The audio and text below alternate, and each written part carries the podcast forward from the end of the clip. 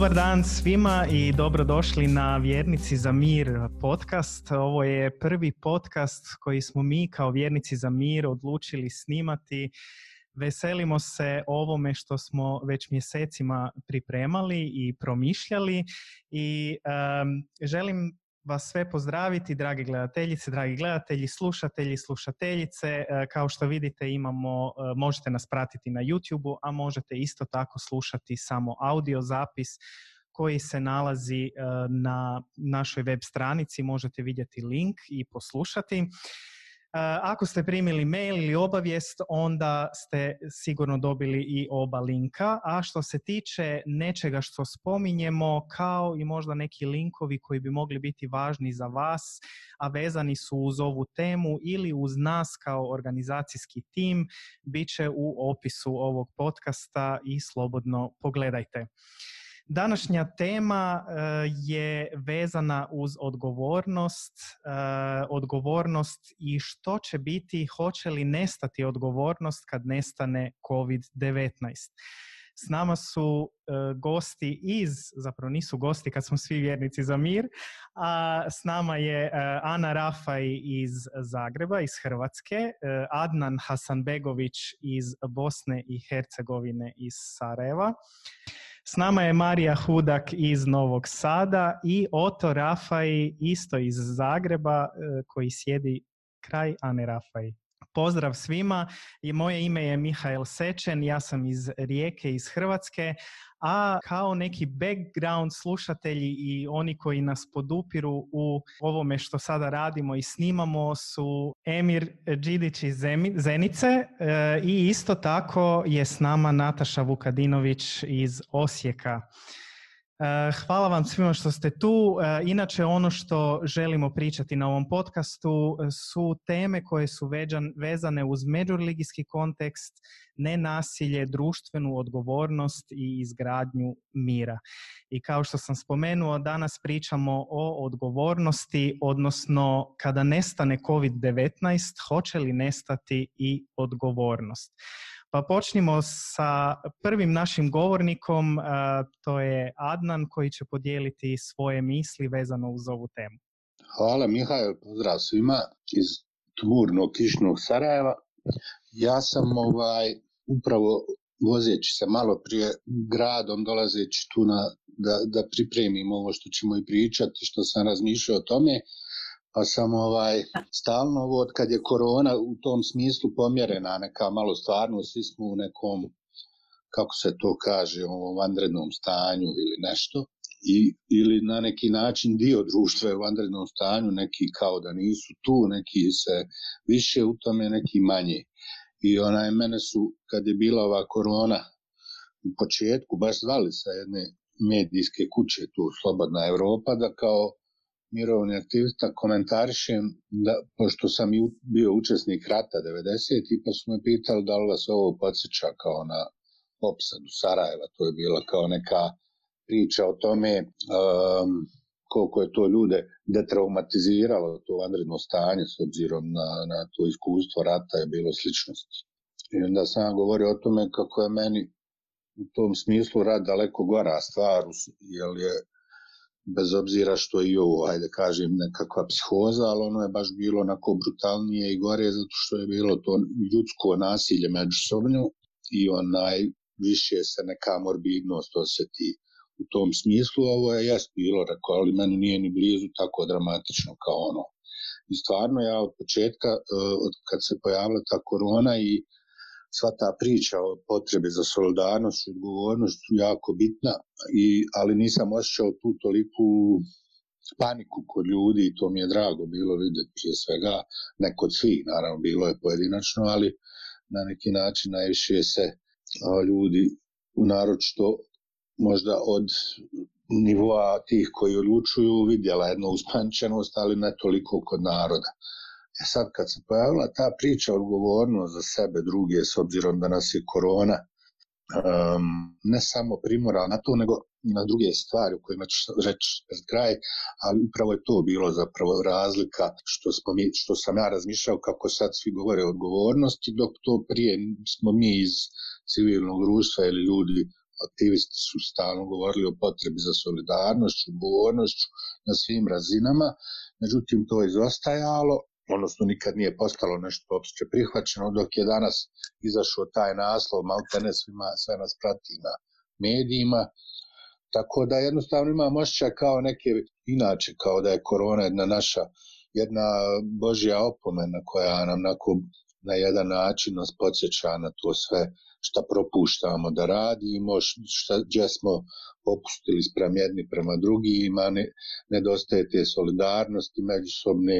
povezanosti i na lokalnoj razini i na globalnoj, tako da čitava ta priča i ekološko isto tako da li uništavamo svoju sredinu, tako da promovišući tu odgovornost, inače samo me podsjeća koliko ovo sada uh, je svima nama opomena zapravo koliko smo odgovorni prema društvu, prema sebi, porodicama i tako dalje i nešto što treba stalno naraditi na sebi i moliti se Bogu što se kaže da nosimo taj manet, mi kažemo islamu. Ono je manet je odgovornost, jel, što je isto povezano sa riječi iman, odnosno vjera. Tako da je to u direktnoj vezi, eto da ne duljim više. Za početak, toliko. Hvala Adnane. Evo, preći ćemo odmah na Anu. E, Ana, koje su tvoje misli vezane uz temu? Dobar dan i pozdrav svima. Prve, odnosno, prva asocijacija gledajući upozorenje za odgovornost mi je bilo da, normalno, trebamo biti odgovorni. A druga asocijacija mi je bila, i tamo još malo drži, i o tome ću govoriti, je jedna iritacija, odnosno jedna vrsta otpora koje doživljavam otpor prema onim ljudima koji me sa političke razine pozivaju na odgovornost. A pozivaju me na odgovornost gradonačelnik, ministar zdravstva, predsjednik vlade, premijer. Dakle, uloge, svjesno ne govorim njihova imena, radi toga što mi se čini da se radi o ulogama, o ljudima koji u svojim ponašanjima ne pokazuju odgovornost, odnosno ne pokazuju dosljednost u svom ponašanju. A za mene odgovornost je vezana uz dosljednost. Znači, ako sam odgovorna za nešto, onda neću mijenjati svoje kriterije zbog toga što mi neposredni politički interes traži da mijenjam kriterije. A to se kod nas u Hrvatskoj dešavalo, naime, mjere koje su se i danas je, su recimo proglašene strože mjere, a opet mjere koje su se e, proglasile kroz ovo vrijeme od e, trećeg mjeseca do danas, mijenjale su se u trenutku kada iz određenih političkih ciljeva koji su u mom shvaćanju manje vrijedni nego zdravlje ljudi, zbog tih političkih ciljeva, to su bili izbori, nedavno to je bila kolona sjećanja u Vukovaru, su se pravile iznimke. I to je za mene pokazatelj da oni koji odlučuju o tim iznimkama nisu kapacitirani, nisu sposobni pokazati odgovornost, a onda nisu zapravo niti legitimna mjesta koja mogu mene na odgovornost zvati, odnosno koje me mogu motivirati za odgovornost. E, druga stvar zbog čega sam iziritirana je ovo o čemu je Jadnan govorio, ako gledamo čitavu politički diskurs zadnjih 30 godina od kad imamo novu državu, odgovornost kao nešto što ima veze sa zajedničarskim, nešto što ima veze sa društvom, nešto što ima veze sa civilnim, nije bila omiljena riječ u političkom diskursu. Naime, posebno ovo što je civilno, bilo je uvijek u nekakvom sumnji, jesu li oni za ili protiv ove Hrvatske, jesu li oni e, stoka sitnih zubi, kako je govorio Tužman, ili su oni neko koji surađuje. E sada, odjednom je počela biti društvena odgovornost, zapravo u tom diskursu se društvena odgovornost, nešto što je komunitarno, nešto što je zajedničko, brzo vezalo uz ostatke socijalizma. Pa smo mi koji su tražili i danas isto i dalje tražimo prava da, na primjer, svi ljudi imaju zdravstvenu skrb, mi smo bili gledani kao netko kome je, eto, komunizam nam je ispravo mozak, pa mi sada nešto tražimo što je zapravo zastarjelo. Ne shvaćamo da je napredak, napredak je poduzetnički, napredak je da e, se boriš za svoje, svoj probitak za, i, i u tom, u tom kontekstu odgovornost nije bila riječ koja je koja paše, koja se često ponavlja. A, a treće što me, zašto me smeta, smeta me pozivanje na odgovornost kao da je odgovornost potrošna roba. Kao recimo, evo sada dolazi zima, pa trebaš promijeniti zimske gume. Pa ćeš promijeniti zimske gume jer dolazi zima. A kad dođe proljeće, ćeš maknuti te zimske gume, pa ćeš staviti neke druge gume. Po meni odgovornost je, je neko, jedna trajna vrijednost i temeljna vrijednost društva. A ne nešto što se po prilici, po potrebi primjenjuje, uključuje pa se onda isključuje temeljna vrijednost društva i temeljno nešto što čovjek u sebi odgaja. Zato ne vjerujem u, u odgovornost koja se ovako nekim parolama unosi u javni prostor i onda će se brzo, zato i mislim da će to brzo biti nešto što će prestati biti zanimljiva tema. A e, tek onda kada se odgajam za odgovornost, kada stalno razgovaramo o tome unutar zajednice, onda mogu očekivati ono što ja smatram odgovornošću, a to je neki briga i osjetljivost za drugog čovjeka s kojim ja živim. I druga stvar koju sam htjela reći vezano uz to, e, odgovornost je nešto što je kao svjetlost. Ona sije na svakoga. Ne mogu ja imati odgovornost za svoju društvo, za svoj narod, za svoju grupu, ali me baš briga za izbjeglice koje tamo moja policija tuče na granici i baš me briga za to što je ne znam, moja stranka, evo mi imamo e, sada aferu te e, Fimi Media afera, to je korupcijska afera u Hrvatskoj. Ja ću onda reći, ne, ne, moja stranka, to nema veze sa mojom strankom. To su bili neki drugi ljudi. Znači, ne možeš ti odgovornosti kao zrak, ne možeš ti to reći ovdje ima, ima ako je to jedna, jedna prostorija, jedno društvo, ovdje će biti odgovornost, ovdje ne. E, zato, zato ne vjerujem u kvalitetu tog poziva. A sama mislim da je važna odgovornost i bez obzira što sam, e, e, što imam taj kritički stav prema, prema stožeru ili prema političkoj eliti, svejedno mislim da treba slušati i njihove upute i prati ruke i nositi masku i držati odstojanje, sve je to ok. Ali ono za što se ja zalažem je da ako je ušao u javni prostor taj pojam odgovornosti, onda pozivam na tu odgovornost i nakon pandemije na tu odgovornost, tu, tu brigu o, o, o drugima, o društvu, o izbjeglicama koji su na našim granicama, o onima kojima se prava uskraćuju ili se planira uskraćivati prava, da za sve to imamo, da, da taj poziv na odgovornost poprima tu jednu subverzivnu snagu u otporu ovim političkim elitama koji na neki način i pomoću tog pojma žele žele dovesti društvo u red, ali ne uvesti pravednost u društvo koje bi onda donijelo jedan, e, jedan red koji, je, koji postoji u njemu samome, gdje ne treba onda policajaca koji će nam govoriti šta je odgovornost. Hvala Ana na tvojim riječima. Oto, koje su tvoje neke misli vezane uz ovu temu?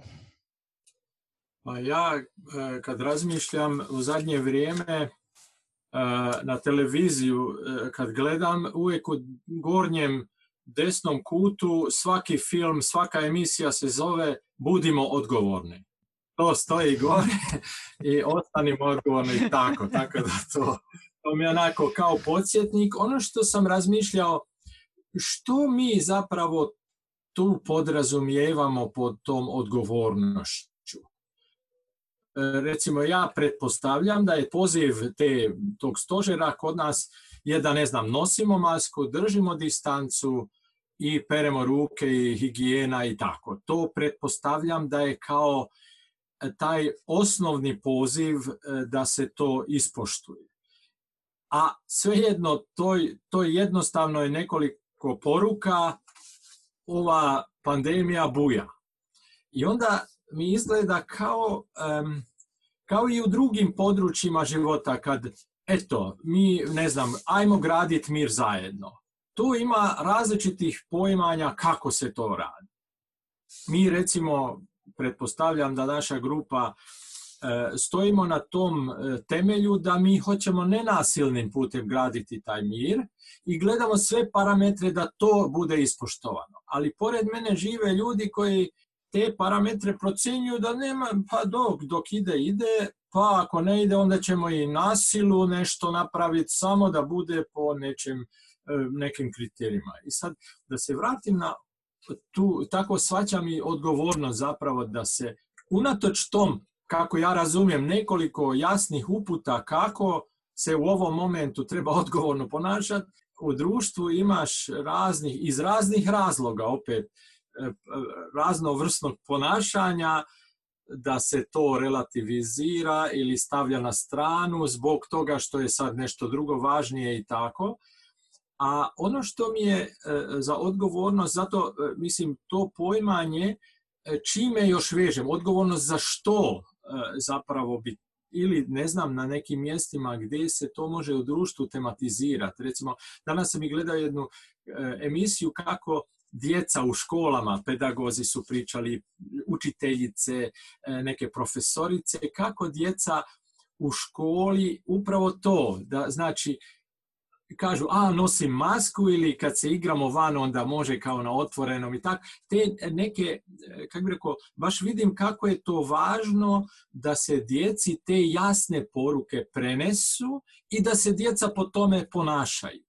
I tu imaš onda neku vrstu sigurnosti, znači taj kriterij koji se u ovom momentu dogovori da se to i ispoštuje. To bi bilo za mene i za mirotvorstvo važno, zapravo da mi dogovorimo, aha, važno nam je da svaki član ovog društva e, ne bude diskriminiran, da svaki član ne bude isključen zbog svoje različitosti ili ne znam što, nego da mi, ako se desi takva praksa, mi koji to primjećujemo nismo ravnodušni, nego odgovorni da se to otkloni takva vrsta E, ponašanja ili takve vrste mehanizama ako postoji u zakonima, da se to ono e, promijeni jednostavno. Znači da ta odgovornost je meni neka vrsta stalne budnosti. Kako ja nešto radim i e, kako ću to, da tako kažem, svjedočiti, širiti svojim zračenjem, ponašanjem u društvu gdje živim. Hvala Oto i evo došli smo i do naše zadnje osobe koja će podijeliti svoje misli. Marija, e, što bi ti rekla, podijelila? Evo, ja sve zajedno pozdravljam, sve naše slušatelje i slušateljke. Ja bi ovo, ovom prilikom htjela ispričati neka moja razmišljanja na temu solidarnosti i odgovornosti, jel da? Nekako razmišljam, solidarnost je od uvek živela u nama uvek smo se trudili biti solidarni i odgovorni, jer tako su nas učili jel, u, našim, u našem društvu, u našem okruženju. Međutim, htjela bih reći da u globalnim slučajevima solidarnost je pojačana. Globalno društvo je u principu i solidarnije, ja bar tako vidim, pošto smo svi u svojim okruženjima imamo ovih nekih svakodnevnih izrečenih mera jel, oko u vezi korone i mere što nam uvode Znači, e, mi već evo duže vreme radimo e, od kuće, jer moj posao je takav da možemo to raditi od kuće, stvarno izdavaštvo. Znači, nisu svi kolege, koleginice baš spremne na takav vid posla. I sad, i u tome se može vidjeti naša solidarnost, jel? koliko ih možemo tolerisati u tom njihovom nesnalaženju ili nepoznavanju neke tehnologije jer nismo svi baš uh, tim modernim e, tehnologijama. Na tom polju se može ukazati na tu neku solidarnost. Ponekad razmišljam dokle, do koje mere treba da ide ta naša solidarnost u smislu kad, će, da ne kad, kad prerasta solidarnost u neku vrstu rizika i za nas samih, jel da? Jedna od mera je, na primjer, nošenje maski. To isto možemo nazvati neki solidarni gest. Jer nošenjem maski e, štitimo druge, ne, ne samo sebe, nego štitimo i druge od nas. Onda bih e, mogla još reći da e, gdje možemo izgubiti tu solidarnost, jel? Gde, gde, gde se gubimo. Kod mnogih ljudi strah od bolesti nadvlada tu neku ljudsku solidarnost, jel? Kad je strah jači od u nama, onda se gubi na toj solidarnosti, vjerovatno. Eto, otprilike to, kratko mhm. moje razmišljanje. Hvala ti Marija. E, evo sad u nastavku ovoga meni su u biti pala na pamet e, neka pitanja koja bi vam htio postaviti da jednostavno vidimo kako još možemo razviti tu temu, a i nešto što me zaista zanima dok sam vas slušao, evo imam tu čast da vam mogu postaviti pitanje. S obzirom da mi jesmo iz konteksta e, vjernika za mir, dolazimo iz različitih religijskih zajednica, imamo iz različitih religijskih tradicija i zanima me gdje je u svemu tome, gdje su te religijske zajednice, što je s njima i vezano uz ovu odgovornost kad pričamo o, o temi odgovornosti, što je nešto što biste voljeli vidjeti ili možda s čime ste zadovoljni u, u ovom razdoblju. I općenito, pričali ste i općenito o odgovornosti. Mogu ja? Naravno. E, meni je to isto upalo u oči. Prvo što mi je upalo u oči je da u javnom prostoru ne vidim da građani, ljudi, netko koji je politički ima određen utjecaj kao e, akteri određeni, ne vidim da pozivaju crkveni vjerske zajednice da ih da podrže, da, da, da svojim, e, svojim djelovanjem utječu na odgovornost. Hoću time reći da kao da pojam odgovornosti se ne veže uz, uz vjeru mm. ili uz, uz religioznost. Kao da neke druge pojmove vežemo prije uz religioznost, što su meni puno dalji, nego li recimo odgovornost koju za mene ona je jedna važna vrijednost koju snagu za to crpim i iz svojeg e, svjetonazora religiozna. To je, taj dio mi je, mi je upao u oči ne znam kako vi drugi mislite, ali meni se nekako čini, niko nas to ne pita, a niti sam previše čula priče sa nekakvih mjesta onica ili drugih gdje se tematizira ili COVID ili odgovornost ili tako dalje. Tako da mi je to zanimljivo vidjeti. S druge strane, ono što bih rekla, e, kako bih rekla, s čime sam zadovoljna ako pitaš, ja sam zadovoljna s time da vjerski predstavnici recimo u Hrvatskoj, e, tu je većinska katolička crkva, ali tu imamo i druge vjerske predstavnike i pravoslavne i muslimane i, i protestantske zajednice. Znači tu uglob, sve njih kada gledam, za moj pojam se ponašaju razborito, smireno, odgovorno u tom smislu da osim iznimaka nema nekih fanatičnih protivljenja čitavom tom ponašanju, odnosno zaštiti sebe i drugoga sa svim ovim mjerama koje, su, koje se nama e, koje se od nas zahtijevaju, uključujući i vjerske službe, premda u Hrvatskoj je moguće, mislim, nakon onih prvog lockdowna, sada je, su mise postoje, mislim, manji broj ljudi, nose maske i tako dalje, ali u globalu mi se ponašanje, recimo sada klera, sviđa, jer, mi se, jer, jer, mi, jer je nekako neupadljivo i nekako je, kako bi rekla, e, drži se određenih postavki znanstvenih koje nama onda zadaju i ove te mjere. Mhm. Hvala. Želi li još netko komentirati? Pa ništa, ja bi samo rekao da odgovornost i ono što inače vežem za naše religijske zajednice zadnjih godina, pošto su one u nekoj stečenoj moći jel, zadnjih tih, u ovom periodu, zadnjih 30 godina, oni su dosta tu zakazali generalno na raznim nivoima. Tako da mi ta odgovornost nije baš bila vidljiva po mnogo čemu, znači ne samo danas, nego unazad, kažem opet, baš je ovaj ta odgovornost zakazala upravo na ovim elementima što mi i što je Ana spominjala i što govorimo i za povezivanje sa pripadnicima drugih zajednica, neodgovornost se ponašala se najčešće kao diskriminirajuće prema njima. Hvala Bogu, to se na neki način mijenja vremenom, ali jako sporo i često mi zapravo i na svojim susretima i govorimo kako su pripadnici religijskih zajednica baš zakazali često lojalnost prije odgovornosti nekakvim elitama sistemu pokazivali bili uz vlast kad nije trebalo i odgovornost samo nekoj svojoj lojalnoj zajednici.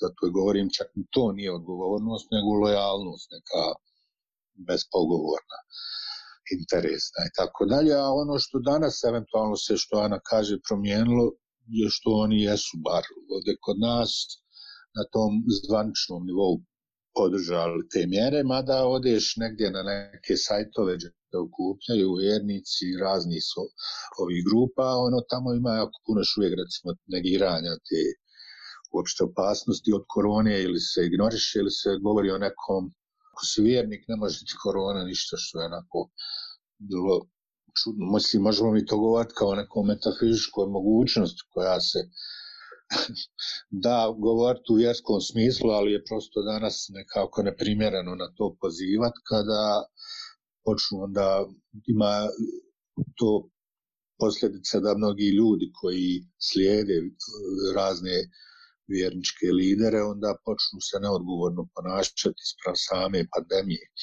I to sam primijetio, dosta je, može biti problem, ali eto, bar u onom zvaničnom smislu nije ostalo. Tako da, to sam htio reći, znači, mi kao vjerske, ajde že sebe uključujem vjerske grupe, zajednice, sve to zajedno, smo dosta zakazali svih ovih godina na tom nivou odgovornosti, tu bi trebalo puno da se radi, da se popravi odgovornost odnosa prema svim mogućim nivoima društvenih problema koji se pojavljuju, da se ne ponavljam ono što sam u prvom delu govorio, to da negdje doživljavam se ovo skupa kao neke znakove da, da, da moramo to što prije početi da radimo. Inače, kao civilizacija ne hodamo dobro. Mm, hvala, Adnane. E, želi li još netko nešto dodati? Onda imam još pitanje, a to je da sam čuo u biti od uh, više vas taj jedan, em, sjećam se Ana, ti si govorila o kriterijima koji se mijenjaju i ti Oto si isto govorio o odgovornosti koje treba uh, održati i koja se ne održava. Uh, Adnane, ti si isto sad nešto spomenuo na tom tragu vezano da je možda ne znam da su vjerske zajednice zakazale u, u tom nekom pogledu. Pitanje mi je to mogu ljudi napraviti da zaista ostane ta odgovornost, da se ti kriteriji ne mijenjaju, nego da idemo tim nekim putem i ostanemo uporni, jer vidimo, spomenuli ste i svjedoci smo toga da u biti nije više, bez obzira što se na odgovornost poziva, ja osobno vidim da razmak se više ne drži u, dućanima. Koliko god se govori o tome da je broj ograničen u dućanima, ne vidim nikoga ko pazi na to koliko ljudi je zapravo u nekom prostoru. Tako da kako zapravo zadržati i kriterije, ali isto tako tu odgovornost i nakon ovoga. Kako možemo raditi na tome? Može? Reci Ana razmišljam, znaš, recimo ja osobno, ako govorimo sad o uskom smislu, ovo odgovornost za poštivanje tih uputa vezano uz e, pandemiju. E, maska, prati ruke i ovaj dva metra. Ako mislim samo na, sad, da se ograniči na ta tri. E, meni je nekoliko puta mi se desilo da zaboravim masku. Onda, dobro, pereš ruke inače. Ali recimo ta dva metra e, nije mi lako procijeniti dva metra. Ja hoću samo time reći da ovo ponašanje, odnosno ove upute traži od nas drugačije ponašanje. A drugačije ponašanje traži vrijeme, barem za neke ljude, duže, neke kraće, vrijeme usvajanja tog drugačijeg ponašanja. Mislim da je važno da se ne mijenjaju upute da ako već trebam to vrijeme i trebam to usvojiti, da to malo jedno vrijeme traje kad sam se već to novo naučila. A e, drugo mi se čini važnim, ono što je princip nenasilnog djelovanja, budi promjena koju želiš vidjeti u svijetu. Budi ti taj koji će paziti na ta dva metra. Ja sam se znala koji puta u dućanu zakačiti sa ljudima, zato što sam tražila, pa idem sa Rut koja je trudna i onda mi je, e, možda mi je to motiv više, što mi je kćer trudna i sad mi on tu stoji blizu, a možda dedo isto koji ja nema pojma šta je dva metra, razumiješ? I onda sam znala reći, to je vrlo neugodna situacija, zato što ti čovjeku kažeš, onda bi on htio popraviti, ne popraviti to, već je to učinjeno i tako, tako da onda nakon intervencije dva, tri puta ništa ne kažem, onda opet ne mogu izdržati pa i tako dalje. Mislim, taj moment mi nije baš neka, e, neka metoda koju mi se sviđa, ali mi se sviđa način da ja sama pazim i zapravo vidim i nakon nekoliko mjeseci ovog tretmana, ovog dresiranja da imamo maske, ovo i ono, još uvijek imam rupe u znanju, kako bi rekla, u ponašanju, zato što mi treba mm. dosta vremena da ja ta dva metra usvojim. Nisam u takvoj kulturi živjela u kojoj je daljina od dva metra normalna stvar i onda mi treba puno i u mnogim situacijama, u nekim situacijama stvarno se ne znam dobro ponašati. S te strane imati, kako bi rekla, susjećanja sa onima koji sporije uče. Ali meni se čini na razini uputa i na razini zahtjeva treba, čini mi se da jedino ta do, dosljednost pali. A tako je u principu i sa drugim stvarima. Ja mislim da e, legitimnost određenog djelovanja, ako gledam recimo nas kao vjernike za mir, mislim da legitimnost našeg djelovanja proizlazi iz dugoročnosti naše dosljednosti. Pa tako vjerojatno i sa, mislim da, da e, kako bih rekla, meni se sviđa da smo pokrenuli ovaj razgovor radi što mislim da o odgovornosti stalno treba razgovarati i brusiti misli o tome. Hvala Ana. Može, Marija? Evo, ja bih mogla još isto nešto reći na tu temu. Znači, kod svih u nas su se menjala neka pravila oko broja okupljanja, broja ljudi za okupljanje, neko, znači, kad je veći broj zaraženih, onda manji broj, broj ljudi za okupljanje i tako već. To se menjalo s vremena na vreme, jel već više puta i kod nas i u drugim zemljama.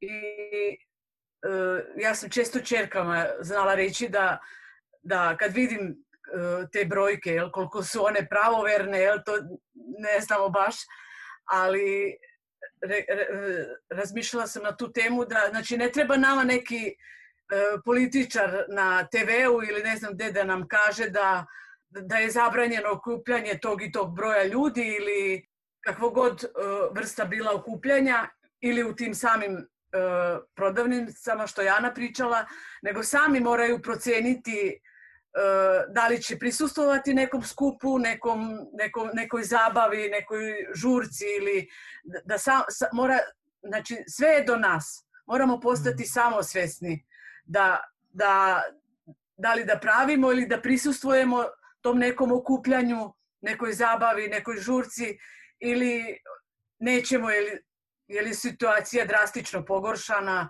u našem okruženju, je li, jer nije svugdje jednako u isto vrijeme, negde se poboljša situacija pa se na drugom mjestu pojavi i tako, jel vidimo to, otprilike to tako deluje, jel sad je već duže vrijeme traje pa i možemo nešto više i znati o, o, o samom ponašanju i u, u ovoj vrsti uh, pandemije. I tako da mislim da je to sve do nas. Da je u mhm. nama koliko ćemo reagovati na sve. Hvala Marija. Reci Adnane. Ma ništa inspiriralo me ovo što je Marija govorila i razmišljao sam, Ana je nešto na početku govorila o tom da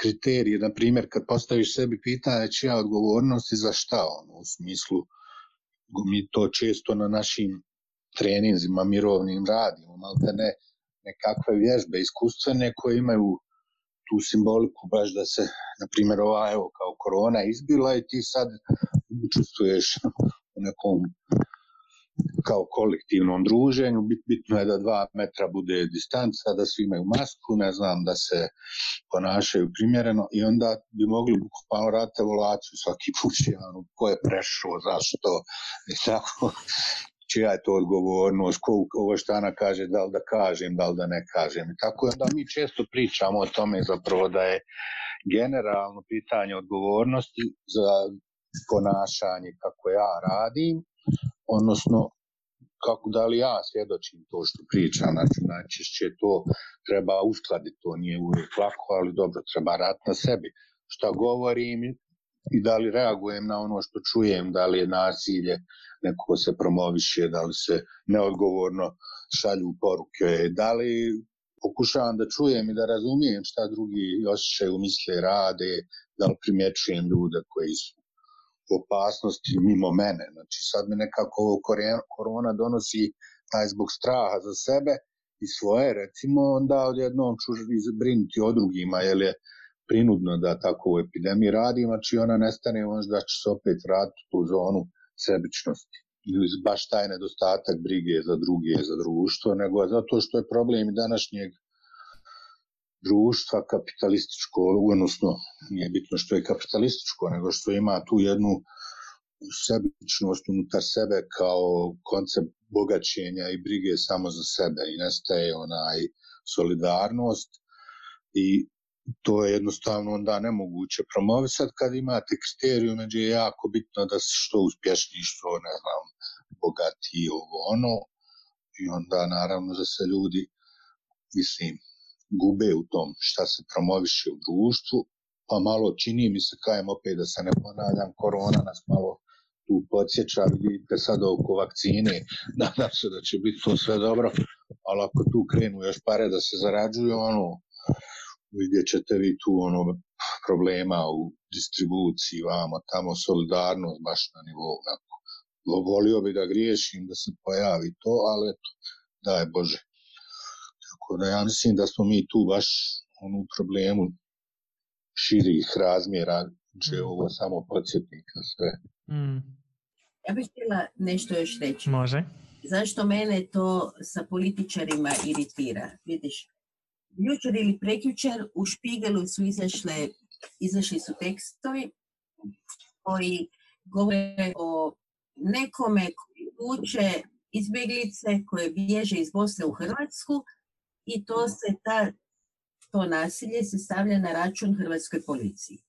I sada isti, oso, isti čovjek, naš ministar unutrašnjih poslova, koji nas zove svaki dan na odgovornost, razgovori, odnosno tumači te scene kao da malte ne nama ulaze u, u državu kriminalci koji ne žele skoro tako je, parafraziram, ne, znam citat nemam tu, ali koji ne žele ulaziti na legalan način, ma nemoj, jesi mi ti otvorio legalna vrata gdje on može ući, koji ne žele ući na legalna, maltene su kriminalci i sve to što stoji tamo zbog, ne znam, ovoga i onoga, to nisu vjerodostojni snimci. Uglavnom oni se brane sa time ili da su lažirana mjesta ili da ti e, izbjeglice oni to zovu migranti, ti migranti da ulaze u Hrvatsku potpomognuti nevladinim organizacijama, valjda iz Bosne, malte ne ko da nevladine organizacije surađuju sa bosanskim nekim političkim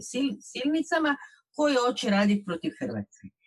I sada govorim samo o tome, jedno, odgovornost, ne, ne može ti graditi odgovornost, ja ne, ne vjerujem u takvu odgovornost, da mogu ja graditi samo za svoje, a prema ovim ljudima koji su nam na granici, baš me briga. I da nemaš srca za te ljude koji, evo gledali smo s druge strane snimke žene kojoj dijete je nestalo u vodi toj kad ih spašavaju na tim čamcima gumenim, ispalo je iz ruke. Mislim, pa zar nemaš za to temeljnog ljudskog, kako bi ti rekla, osjećaja da su to ti ljudi i ja mislim da jedino kada mi imamo suosjećanje sa njima, onda ćemo graditi bolju odgovornost u društvu. A nećemo ju graditi kao da je odgovornost privatno vlasništvo, pa samo meni. A ne može tako. Mislim, ovo je sve onda za mene površna priča. Ja tražim društvo u kojem ću i sutra i prek sutra biti odgovorna za nekoga iz svog jednog moralnog stava pravednosti, a ne zato što me sada strah bolesti ok, dobro je da me strah bolesti, ja tu ima i točno što kaže Adnan, priti, pritisu da se bić Boži, mislim. Ali stvar je u tome da je to jedno praznovjere ako ćemo mi prema izbjeglicama biti dželati, nehumani, a očekujemo da ćemo u svom društvu imati humanost. Nećemo, imat ćemo homofobiju, ksenofobiju, što imamo. Hmm. Možda da ja nešto još dodam, nekako meni se čini da ja nisam baš sklon e, iščitavanju ove, ove pandemije da je to, ne znam, e, neka božji zahvat e, u to, nego ja više iščitavam kako ću ja, ako sam vjernik, iščitavati ovu situaciju uz pomoć kodova koji su izgrađujući za mene, znači ta vjera, ako svaćam tako kao e, koji moj put izgrađuje, kak ću sada primijetiti vlastitu odgovornost i solidarnost u svojom okruženju.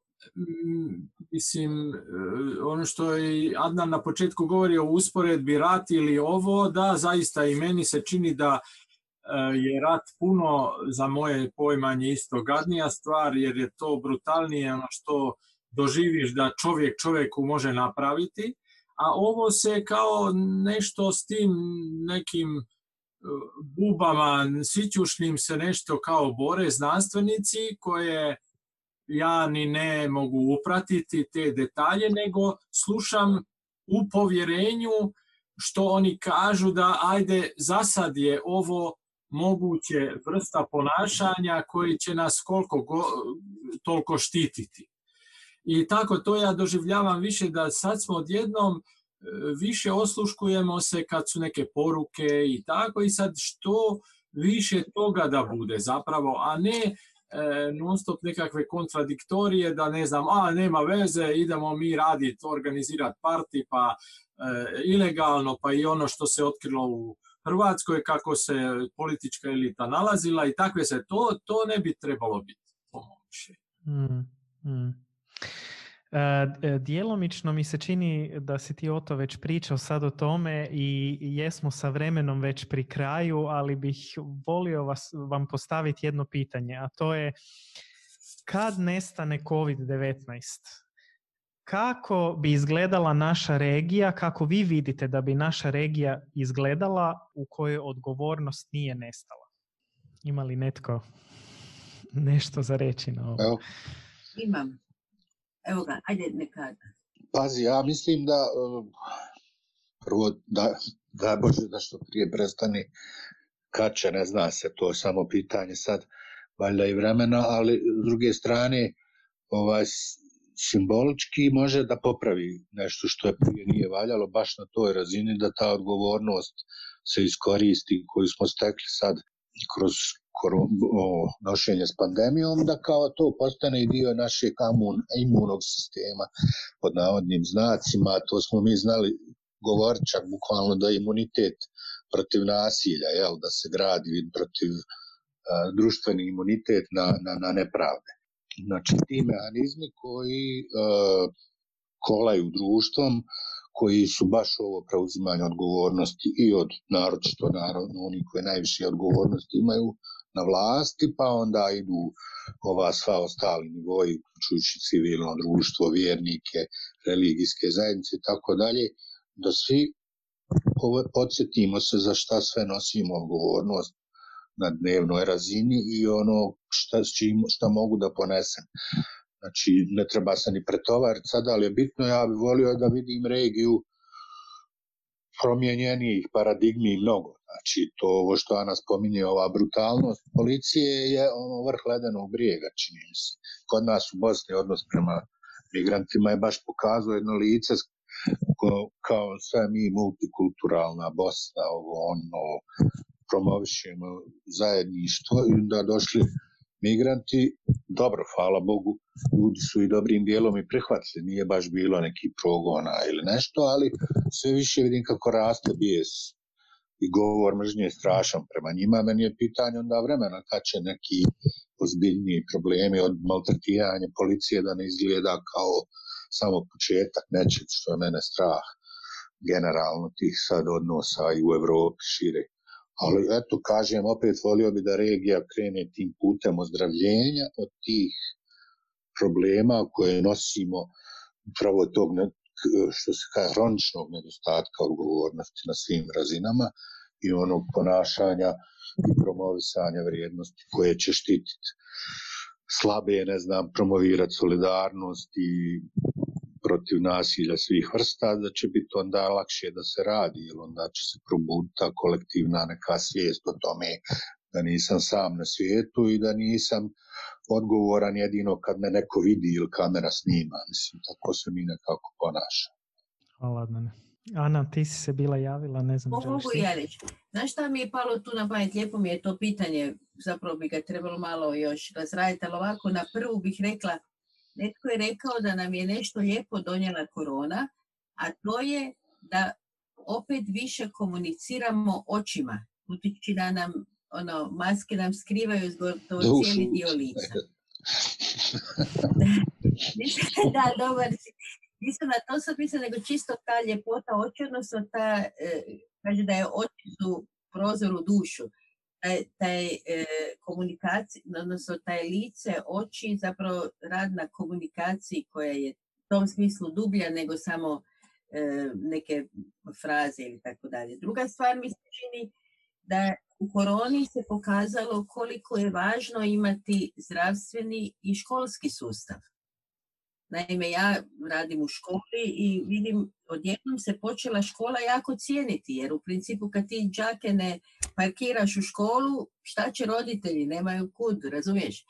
I, i nekako da, da ta škola je dobila na, na vrijednosti, dobro, svašta njoj treba popraviti u njoj i tako dalje, ali mislim, e, život nakon korone je, eto, voljela bi da, je, da se više vredno, evo vidiš, naši i liječnici i sestre koje se sada bore, mislim oni stvarno trebaju drugačiji tretman u društvu, to, to očekujem negdje. Mislim, e, zahvaljujući lockdownu ekosustav se oporavio. Eto, voljela bih da, da je to, da, ne, da se ne, ne padnemo opet na, one, na ono što smo bili prije. A vezano uz našu temu odgovornosti, voljela bih nekako kako raditi na toj etika brige. To je kako, kako unositi u svijestu etiku brige. Meni se čini radeći na nenasilju da u društvu postoji već određeni veći senzibilitet za nasilje i nenasilje. Možda se tu može dalje raditi. Negdje ovi, ovi antikapitalistički pokušaj slabo, slabo dolaze do, do, do ljudi, ali na, na toj etika brige i nenasilje i zapravo vidjeti da je siromaštvo nepravda, da je to jedna vrsta strukturalnog nasilja i vidiš koliko je sada milijardi skucala Europska unija, te pumpa u ovu državu, te onu. Pa ako imamo sredstva, kako možemo mehanizme solidarnosti sa siromašnima, sa onima koji nemaju?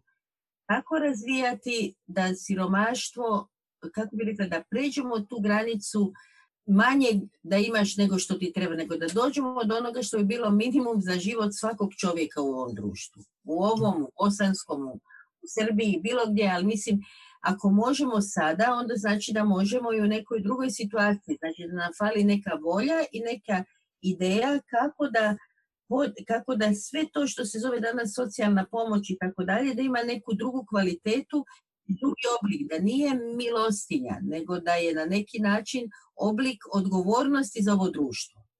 Mm. To mi Hvala. sada na pamet. Hvala, Ana. Da, još ja da dodam. Ovaj pogled u budućnost, recimo, mene malo e, istovremeno me e, imam neku strepnju, recimo, da je sva želja usmjerena na to da se vrati u nekakvu normalu. Normala se znači ono što je prije pandemije bilo da i dalje se masovno putuje, okoliš nema veze, industrializacija, odnosno ta širenje kapitalizma na taj način, investicije svugdje i tako. To, to je odjednom bio sad stopiran i sad ono, izgleda mi ko da se šlajfa u mjestu pa se jedva čeka ko na startu ono, Formule 1. E, već svi vrte one kotače, razumiješ, samo čeka hop zeleno da se ono opet juriš ko prije.